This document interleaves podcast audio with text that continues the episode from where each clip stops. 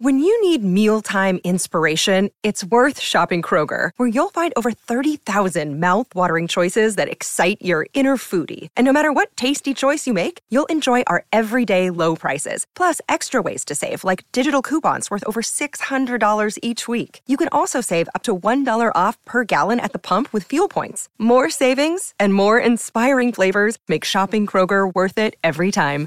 Kroger, fresh for everyone. Fuel restrictions apply.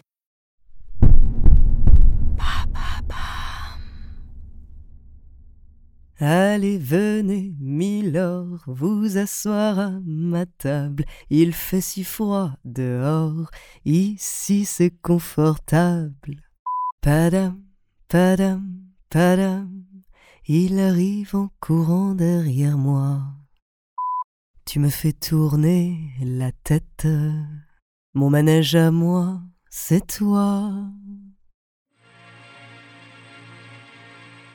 La vie en rose, l'hymne à l'amour, non je ne regrette rien, Milord, Padam Padam, mon Dieu, l'accordéoniste, la foule, mon manège à moi.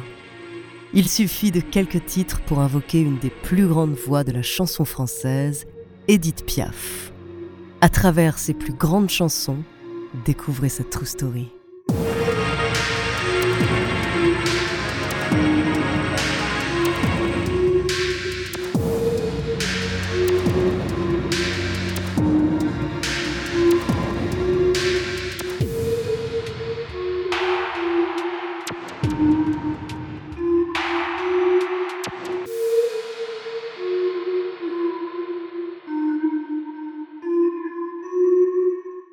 Mais avant de commencer à vous raconter cette histoire extraordinaire, laissez-moi vous présenter notre partenaire.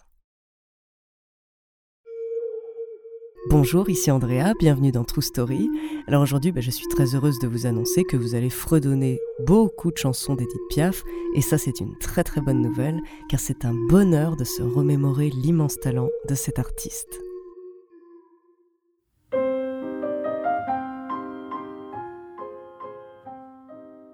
Un père artiste de cirque, une mère chanteuse, Edith Piaf, née Gassion en 1915, est comme on dit une enfant de la balle.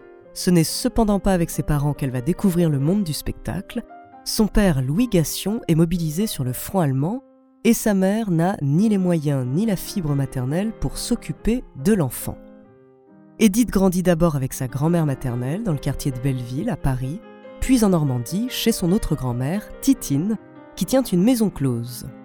Même si la vieille dame a peu d'affection pour elle, Edith est choyée par les prostituées, elle est bien nourrie et en plus, il y a un piano. Edith a à peine 7 ans quand son père vient la chercher pour la faire participer à ses spectacles, ou plutôt pour exploiter ses talents. Il se rend vite compte que l'enfant a hérité de la voix de sa mère et la présente comme Miss Edith, phénomène vocal. On raconte qu'elle chante la Marseillaise, la seule chanson qu'elle connaît, mais son répertoire regroupe surtout les succès de l'époque de Bruant et de Fréhel.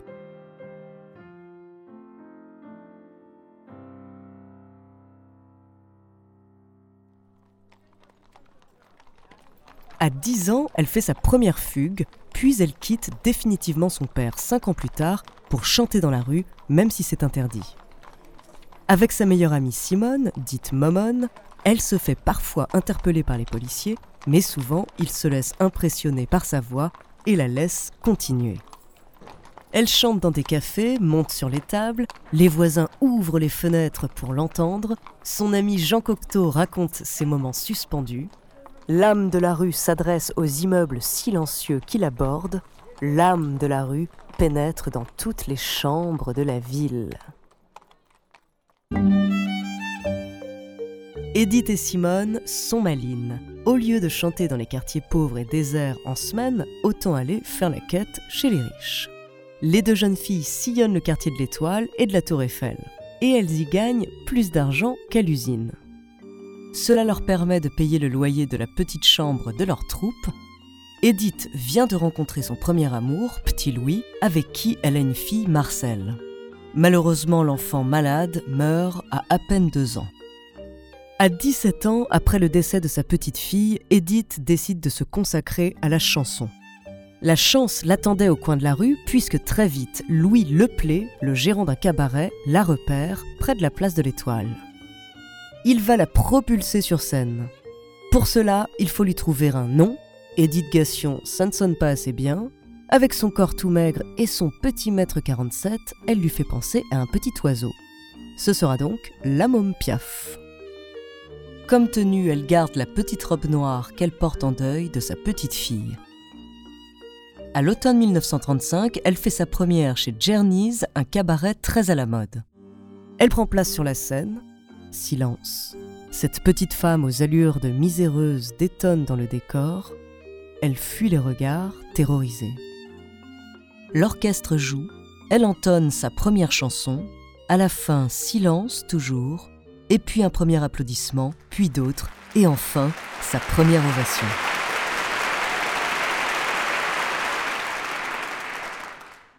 La môme Piaf va donc se produire pendant plusieurs mois dans ce même cabaret.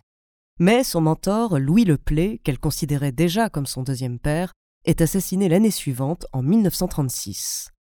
Elle comprend qu'il faut qu'elle change de fréquentation et qu'elle peut encore tout perdre d'un moment à l'autre.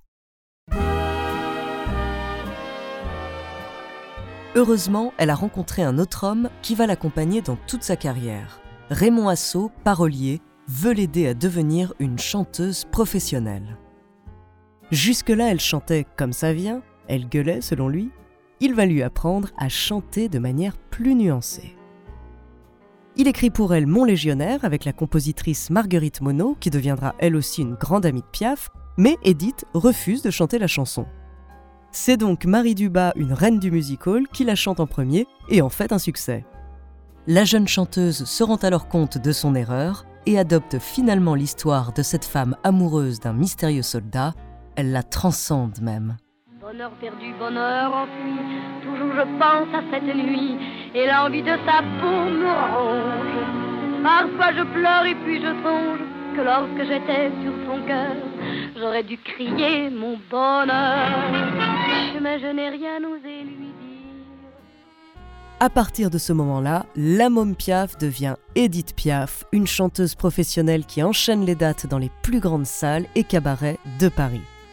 Sa collaboration avec Raymond Assau est interrompue par la Seconde Guerre mondiale, mais d'autres compositeurs se pressent à sa porte. Tout le monde veut écrire pour la nouvelle star. En 1940, parmi eux, un jeune caporal, grand admirateur d'Edith Piaf, veut lui présenter une chanson. Coup de cœur immédiat. Elle va la chanter quelques jours plus tard à Bobino. Sa présentation est émouvante, elle ne joue pas, elle vit.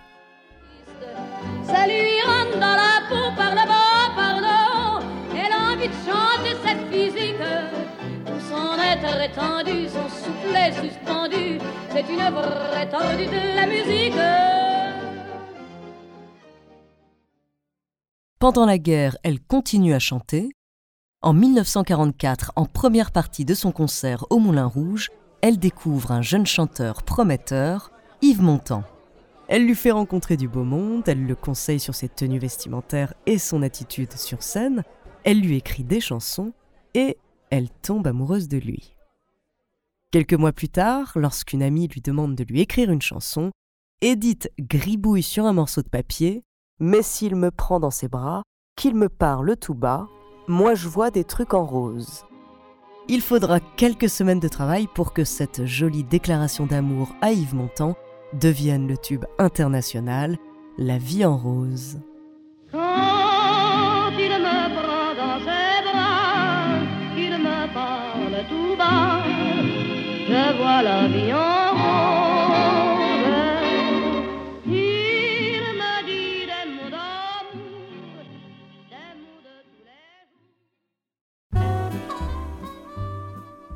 Leur idylle est de courte durée, mais peu importe, Edith veut conquérir un autre cœur, celui de l'Amérique.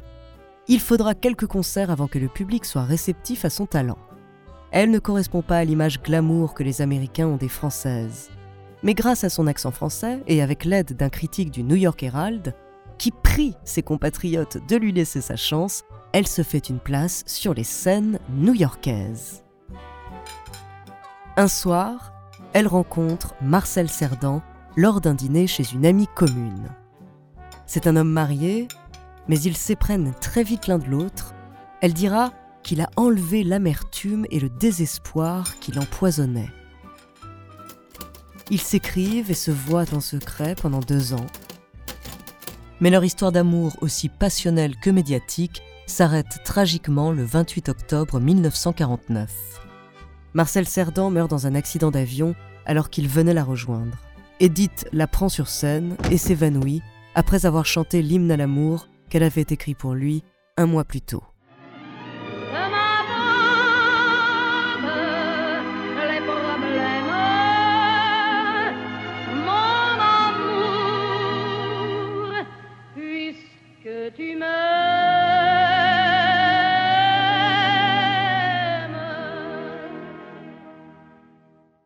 Même si ses proches disent que la relation n'aurait pas duré longtemps et qu'Edith s'apprêtait à rompre avec lui, la chanteuse a le cœur brisé.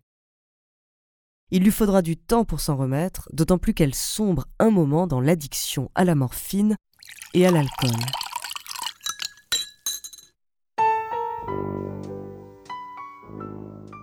Mais Edith est une amoureuse inépuisable. Elle s'éprend aussi vite qu'elle se lasse. Après Cerdan, il y aura quelques autres hommes. Il y aura aussi d'autres jeunes chanteurs qu'elle prend sous son aile comme elle l'a fait pour Yves Montand. Charles Aznavour, par exemple. Elle continue aussi d'enchaîner les succès. En 1957, elle revient d'une tournée en Amérique latine avec un futur tube, l'adaptation d'une valse péruvienne qui raconte l'histoire d'une femme perdue dans une fête qui se retrouve dans les bras d'un inconnu et qui lui est arrachée par la foule. Entraîné par la foule qui s'élance et qui danse une folle farandole, nos deux mains restent soudées. Et parfois soulevés, nos deux corps enlacés s'envolent et retombent tous deux épanouis, enivrés.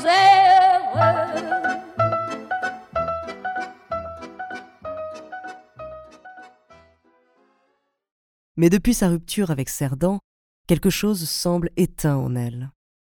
Elle est malade, elle ne dort pas, elle boit, elle fait la fête. Son corps ne supporte plus ses excès. En 1959, elle fait un malaise sur scène, puis après un accident de voiture, Moustaki la quitte. 1960 est une année avide, durant laquelle elle ne peut plus chanter. En 1961, c'est l'Olympia qui lui aussi traverse une période difficile. Le directeur Bruno Cocatrix vient donc demander à son amie Edith Piaf de l'aider à sauver la salle mythique. Par chance, elle a une nouvelle chanson à présenter, celle qu'elle attendait pour se renouveler, alors qu'elle n'arrivait plus à écrire. Lorsque le compositeur Charles Dumont lui fait entendre les premières paroles de Non, je ne regrette rien, la chanteuse s'exclame C'est moi, c'est ma vie. Le soir de sa première, le tout Paris et le tout New York sont là. Alain Delon et Romy Schneider, Johnny, Belmondo, Arletty, Dalida, Georges Brassens, Michel Simon, Duke Ellington, Louis Armstrong. Elle est fatiguée, malade, à bout de souffle. Mais quand le grand rideau rouge de l'Olympia s'ouvre sur sa maigre silhouette, elle se redresse et sa puissante voix s'élève dans la salle.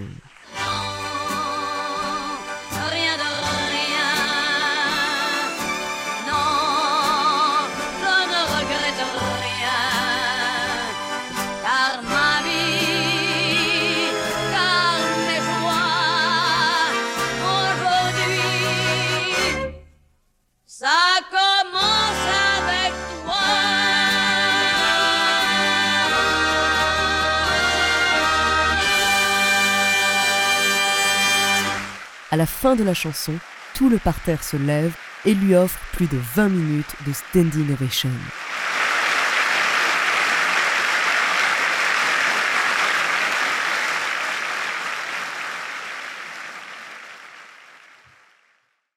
Après ce moment de gloire, Edith Piaf livrera quelques dernières pépites comme Mon Dieu, une chanson sans aucun doute dédiée à son grand amour, Marcel Cerdan.